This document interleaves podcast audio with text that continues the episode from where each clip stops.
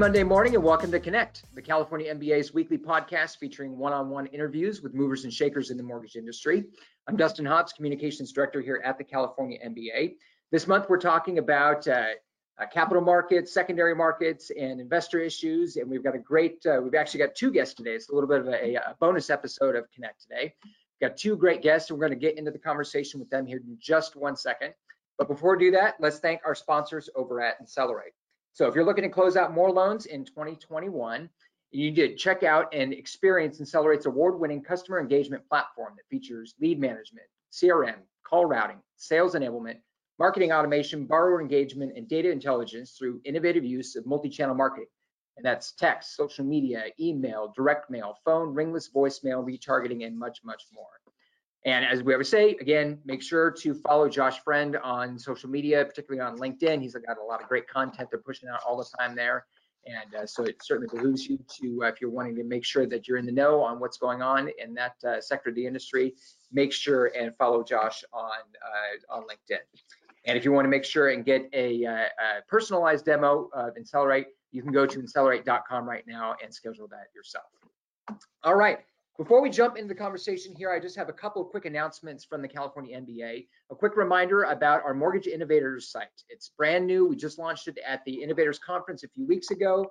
Uh, we've got well over 100 blog posts. We've got tons of white papers, ebooks, and a lot of great content we're adding there on a daily and weekly basis. So if you're in the industry, if you're wanting to know what's going on in any of the uh, uh, life cycles of the loan, any from origination to acquisition to uh, servicing, capital markets, and beyond. Make sure go to mortgageinnovators.com, bookmark the site there. We've got a lot of great uh, stuff coming out. We actually have a new podcast we're going to be releasing here in a uh, very soon, and so make sure and uh, check that out. And uh, again, one other thing I want to mention is that uh, our Western Secondary Market Conference, which is coming up here August 24th through the 26th, in person again in Dana Point, California. We're going to be opening up registration tomorrow. On Tuesday, the 15th, we'll be opening up registration for the in-person Western Secondary Market Conference. So make sure and go to westernsecondary.com and you can register for the conference there. You'll have the early bird rate uh, discount available for the first 30 days. So make sure and do that again tomorrow. Registration will open for the Western Secondary. All right, let's jump into the conversation. I'm excited to welcome in our two guests today. Uh, Mike McCully is partner with New View Advisors, and Jeff Birdsell is VP of Loan Programs at Reverse Vision. Welcome, gentlemen. Thank you. Thank you. Yeah, well, let's jump right into the uh, conversation here. Uh, first, let's uh, tell us about your backgrounds. For those who don't, uh, who aren't familiar with you, you know, what got you into, in, interested in the industry? What led you to where you're at today? How'd you end up in the space you're in instead of the, uh, you know, more the traditional forward mortgage space? Well, as mo most of us did, I started out in the forward business. I have been in uh, the securitization business since the 1980s. And in the 1990s at Lehman Brothers was part of an in-house um, department that was helping to vertically integrate the firm's mortgage business. Uh, we, Lehman, had just securitized then, this was 1999, the first um, non-agency um, private reverse mortgage securitization uh, that we did for a company that Jeff worked for at the time, which is how he and I know each other back in the 1900s, as I like to say. Well back. yeah, and uh, so because we were looking to expand our mortgage footprint, the opportunity was there for us to um, acquire, in the end, three different companies, which we did and put together in 2000 the largest reverse mortgage servicer and originator in the country, which uh, with about a 65% market share called Financial Freedom Senior Funding Corp. And uh, I managed that company for four years until Lehman Brothers decided to sell it. So during that time, we owned the company. We saw the HECM volume grow eightfold to still a relatively small number, but three and a half billion dollars. And we grew the non-agency business to, again, a high water mark for us at the time, $100 million a month. So that that was really my foray into the business, and I've been in it ever since. Yeah. How about you, Jeff? Yeah. Uh, so I was actually first introduced to the reverse mortgage uh, industry back in 1992. Um, uh, I was with the company that actually created financial or started Financial Freedom again, which is how I met Mike. Um, since then, I've worked with lenders and with a number of software companies that developing applications to present, originate, and close reverse mortgages Uh, also been involved with the creation of some of the private loan programs and pricing of those. Um, from a from an involvement in the industry standpoint, uh, I was uh, one of the original board members in the Reverse Mortgage Trade Association back in the late 90s, and actually with the MBA, I became a certified mortgage banker uh, back in 2006. So, you know, once I got in, I fell in love with the industry and the benefit that it provides to seniors. So I've I've been stuck in it and loving it ever since. So that's kind of my background. Well, in between getting your CMB and, and being on the board at uh, the uh, National Reverse Mortgage Lenders, I mean, you talk about you you dove in, you know, head first. really, all, like all in. yeah, you're definitely all in. Yeah. So, well, let's uh, you know, we've got two guys here that are certainly as uh, plugged into the uh, reverse side of the industry as you could possibly get. So, you know, tell us just from maybe from a, a particularly from the investor perspective, how do reverse mortgages differ from the from traditional mortgage loans? Well, first and foremost, and I think most people know this by now, reverse mortgages do not require principal or interest payments. So all interest, servicing, uh, any future line of credit draws, and any other advances are added to the loan balance. Uh, borrowers typically need to, for certainly for the government product, need to be 62 years of age or older. They need to maintain their property and they need to uh, have that property as their primary residence. Uh, loans mature and they don't have a term. They mature when the borrower dies or permanently moves out of the house. Gotcha, gotcha. Um, Jeff, do you have anything you want to yeah. add?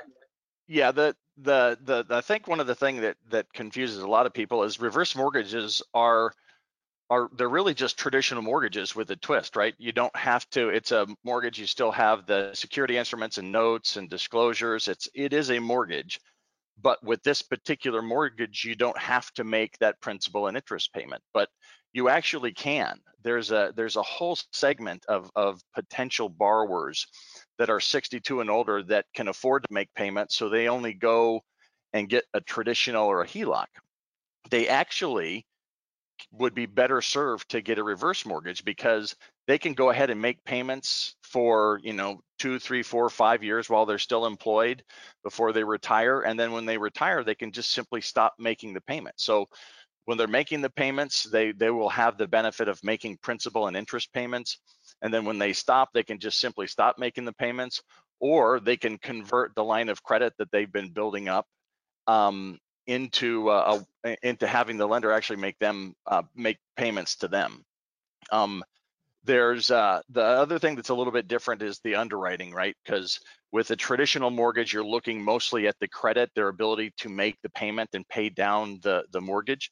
With a reverse mortgage, because you're not required to make the payments, and most most borrowers don't.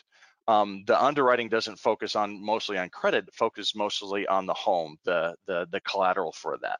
So that's, I mean, that's the, the biggest difference. But again, there's a huge potential for borrowers that can, that want to make payments, that can make it work like a traditional loan and then just not make a payment whenever they, whenever they can't afford to or whenever they want to stop. Yeah, I think that's an what? interesting point that, oh, go ahead, Mike.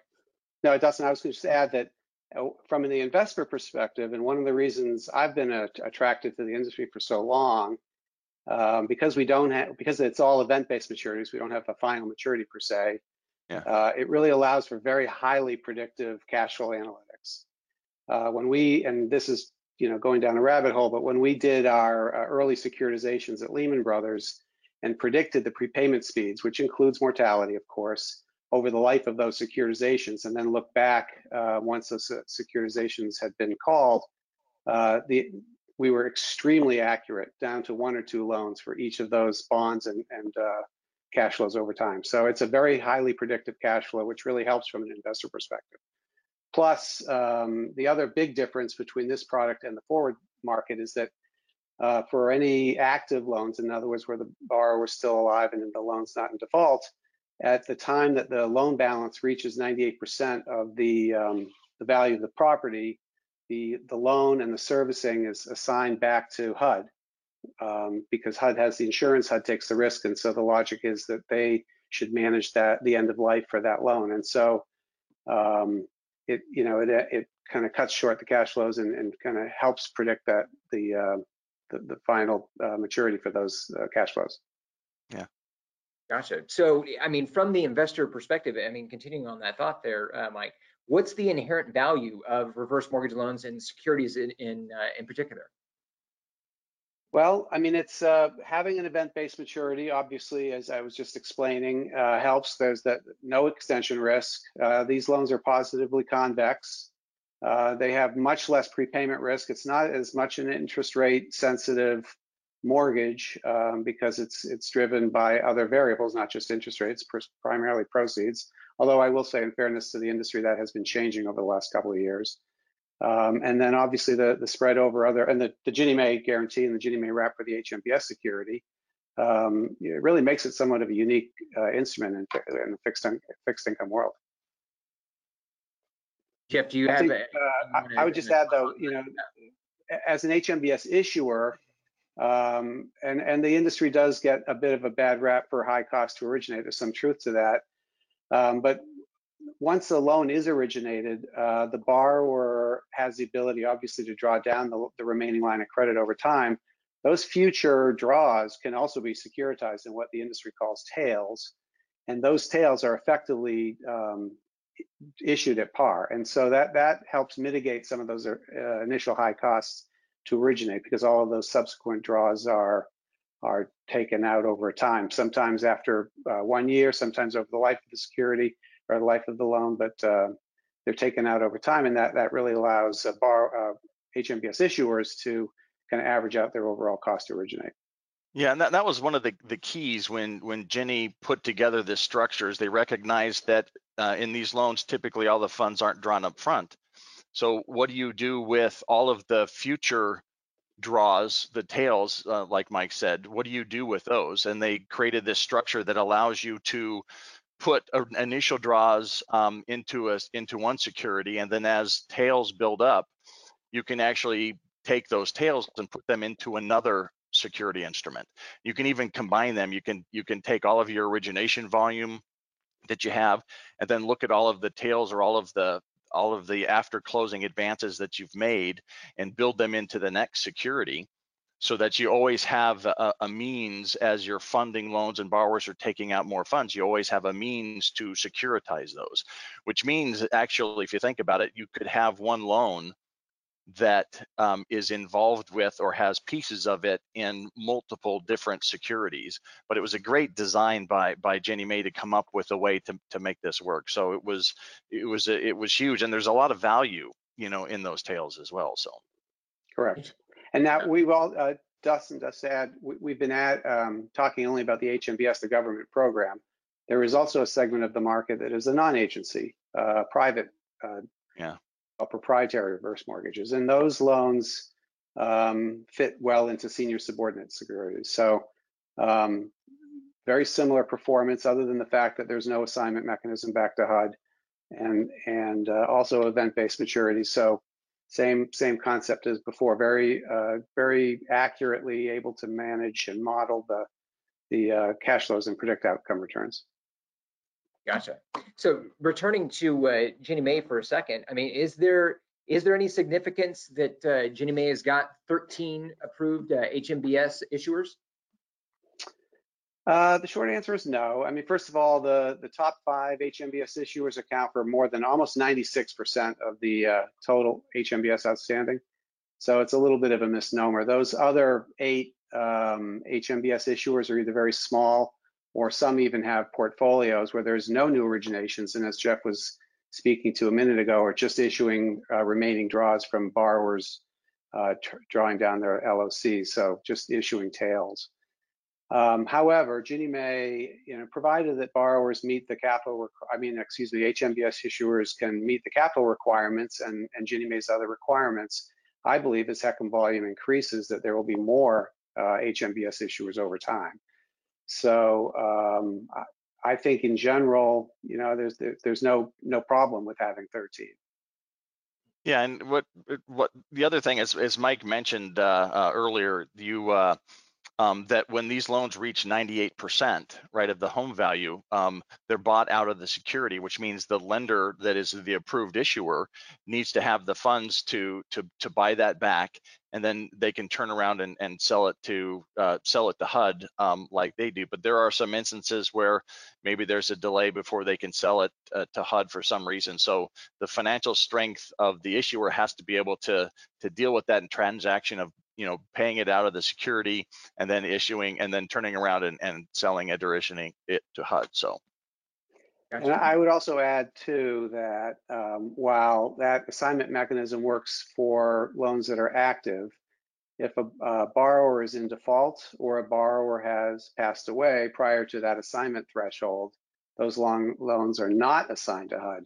In that case, the HMBS issuer is responsible for managing that loan uh, and the borrower uh, all the way through foreclosure. So HMBS issuance is not without risk. Gotcha. Well, let's uh, switch gears here for a second.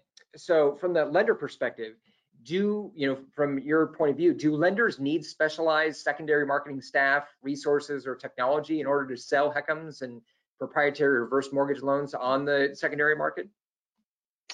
I mean, I would echo Jeff's earlier comment. In many ways, the the reverse mortgage market's not that different from the for, what we call the forward market.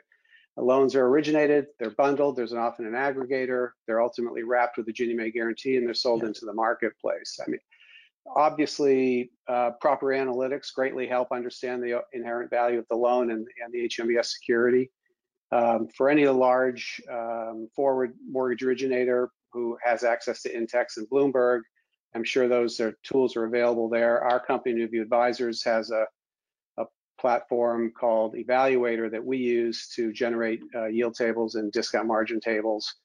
So um, there are there are plenty of analytics out there that can be used. But uh, apart from learning the idiosyncrasies of the our industry, and there are many, I, I would say, uh, I don't. I think you have to still climb a learning curve around the specifics to our industry. In the final analysis, anybody, any entity that's large enough to have a, a meaningful forward business is going to have the infrastructure in place to be able to become an HMBS issuer and, and originate reverse mortgages over time. I don't know if Jeff, if you have a different perspective on that. No, no, that's you're, you're correct. Just yeah. a matter of learning new uh, new acronyms, huh? a lot of new terminology. That's exactly right. New acronyms. Yes, and understanding how what the products really are and how they really work, getting rid of those misconceptions misconceptions of the reverse mortgages. So that that that helps as well. Right. Well, speaking of that, Jeff, I mean, you know, sort of a, a, a elephant in the room question here. Why don't more homeowners take out reverse mortgages? Um, th there's a couple things. One, the the industry was really created and designed around helping borrowers, senior borrowers that are kind of a needs based, meaning they they might not have enough for retirement. They might be struggling to afford their their their monthly expenses and they've got this mortgage payment and everything else. So you can use this as a means to help those people that might not be able to qualify for a traditional mortgage because of the income requirements. Um, and that's basically the way it's been sold and that's how it's built basically the way that it is today. But like I mentioned earlier, and it's worth saying again, there's a whole market for these and a benefit for these for people that actually can afford to make payments, that can afford or that can qualify for a traditional mortgage or HELOC. Um, if you combine a reverse mortgage as as a financial tool in addition to your retirement portfolio you can do things like draw from your retirement portfolio when it's up but if the market dips you leave it alone and then you can make draws from your reverse mortgage and you can better time the right place to to provide that monthly cash for you. So there's a whole benefit to to actually um, getting the reverse and selling it to people that are 62 that are looking for a traditional mortgage that maybe don't know that this might be a better plan. You can make the payments for as long as you want so you get all those benefits. And then when things happen like maybe in December I want to skip that payment and buy gifts for my grandkids, um, at some point I'm going to retire and so I want to I want to cut that out of my monthly cost. They can just stop making payments. The other neat thing about this instead of a tradition or a HELOC is um, it doesn't change the liquidity standpoint of your cash. So when I when I get when I write a payment to my reverse mortgage, like the the adjustable HECM, for example, that money goes and is now available in my line of credit. So I can get it right back if I need to. So I'm not losing liquidity, but still getting the benefits of making the payment and seeing the equity go down and, and making the interest payment. So there's all kinds of things. It's just completely and totally flexible for borrowers that are 62 that are approaching or their you know life is going to change you know in the future.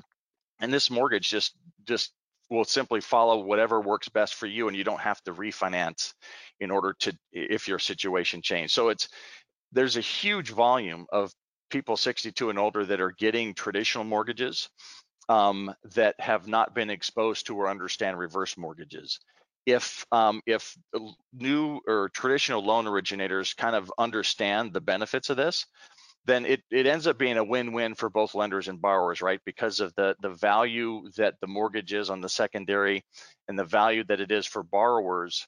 Um, you know, the reverse mortgages are really not right for everyone, but neither are traditional mortgages or HELOCs. So.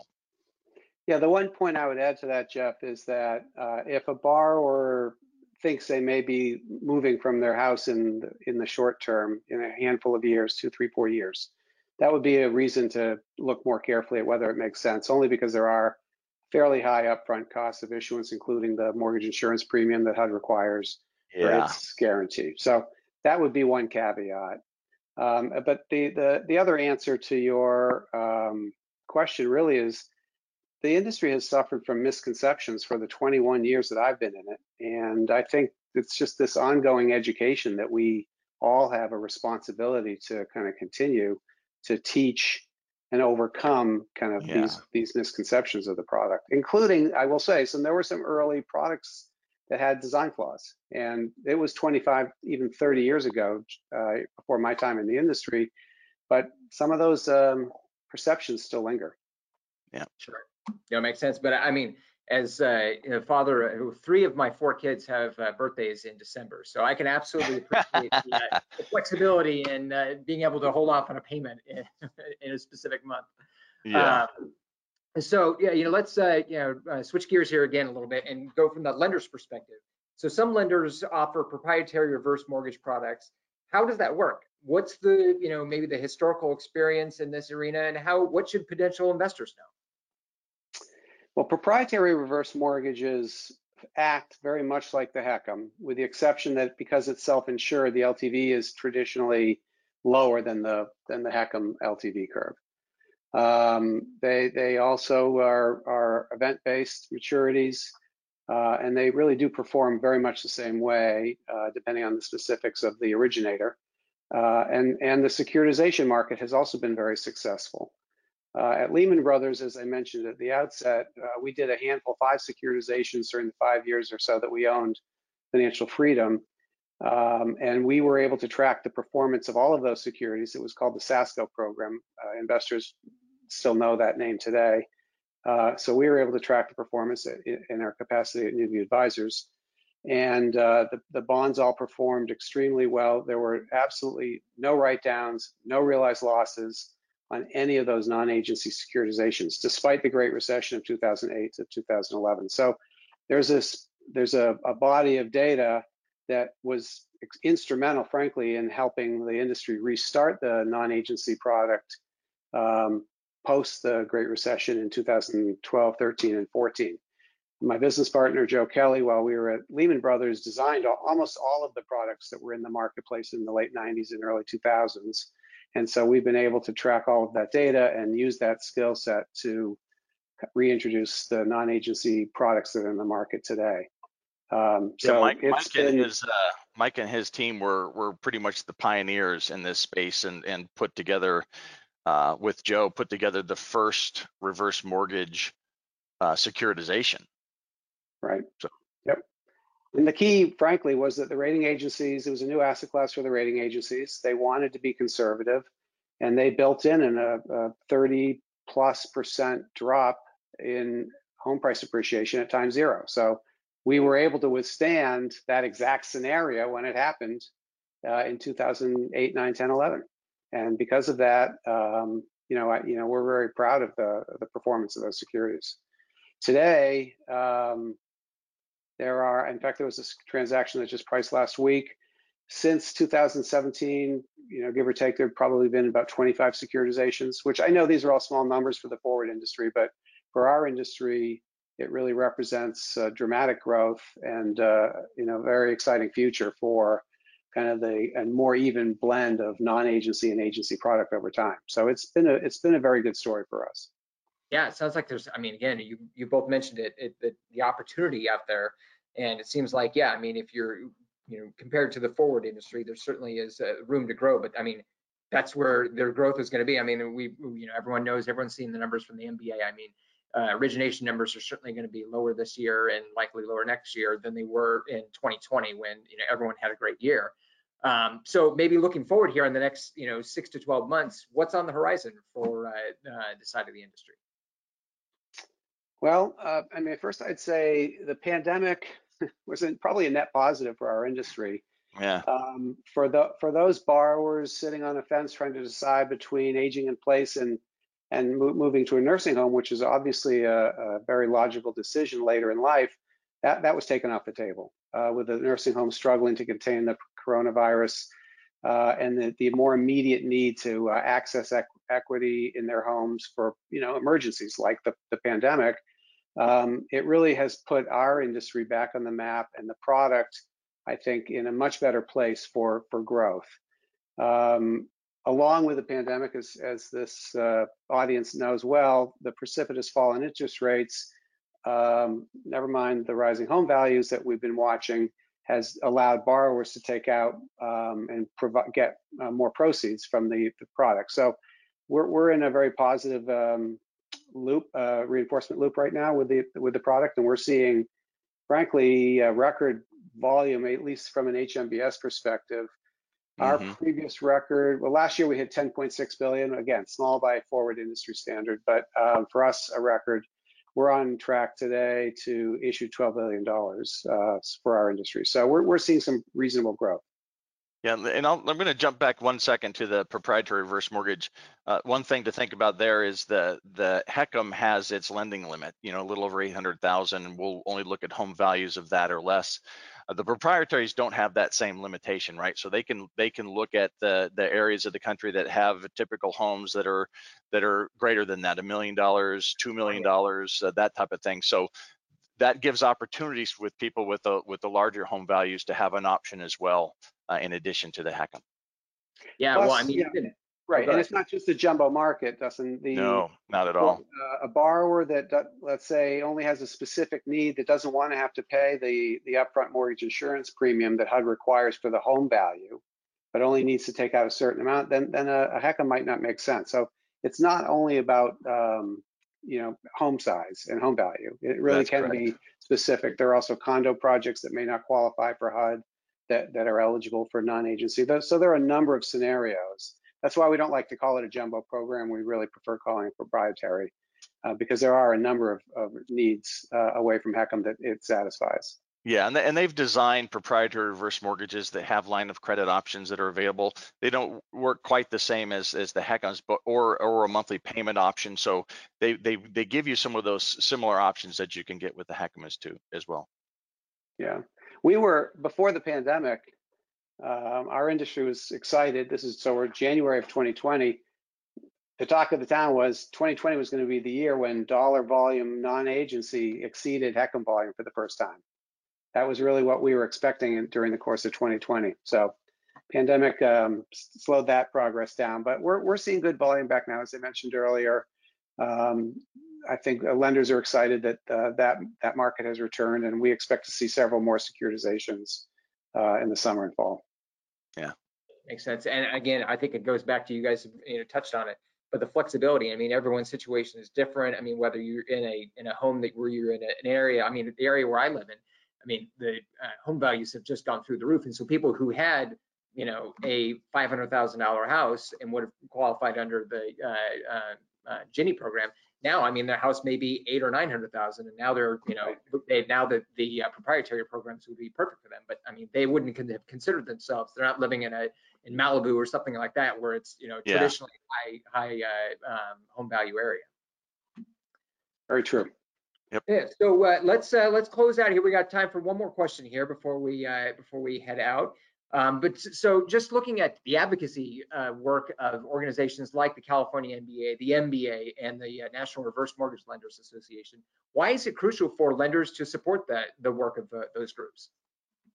Well, I mean, I think supporting trade associations as educational resources and policy advocates and public affairs centers is in, integral to any successful industry.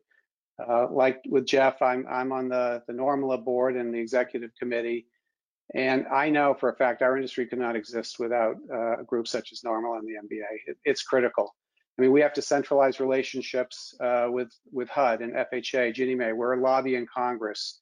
We're managing uh, legis various legislative bodies, consumer advocacy groups. Uh, there are there are legal and state legislative issues that arise that we need to manage never mind the, the traditional educational and marketing events and the conferences.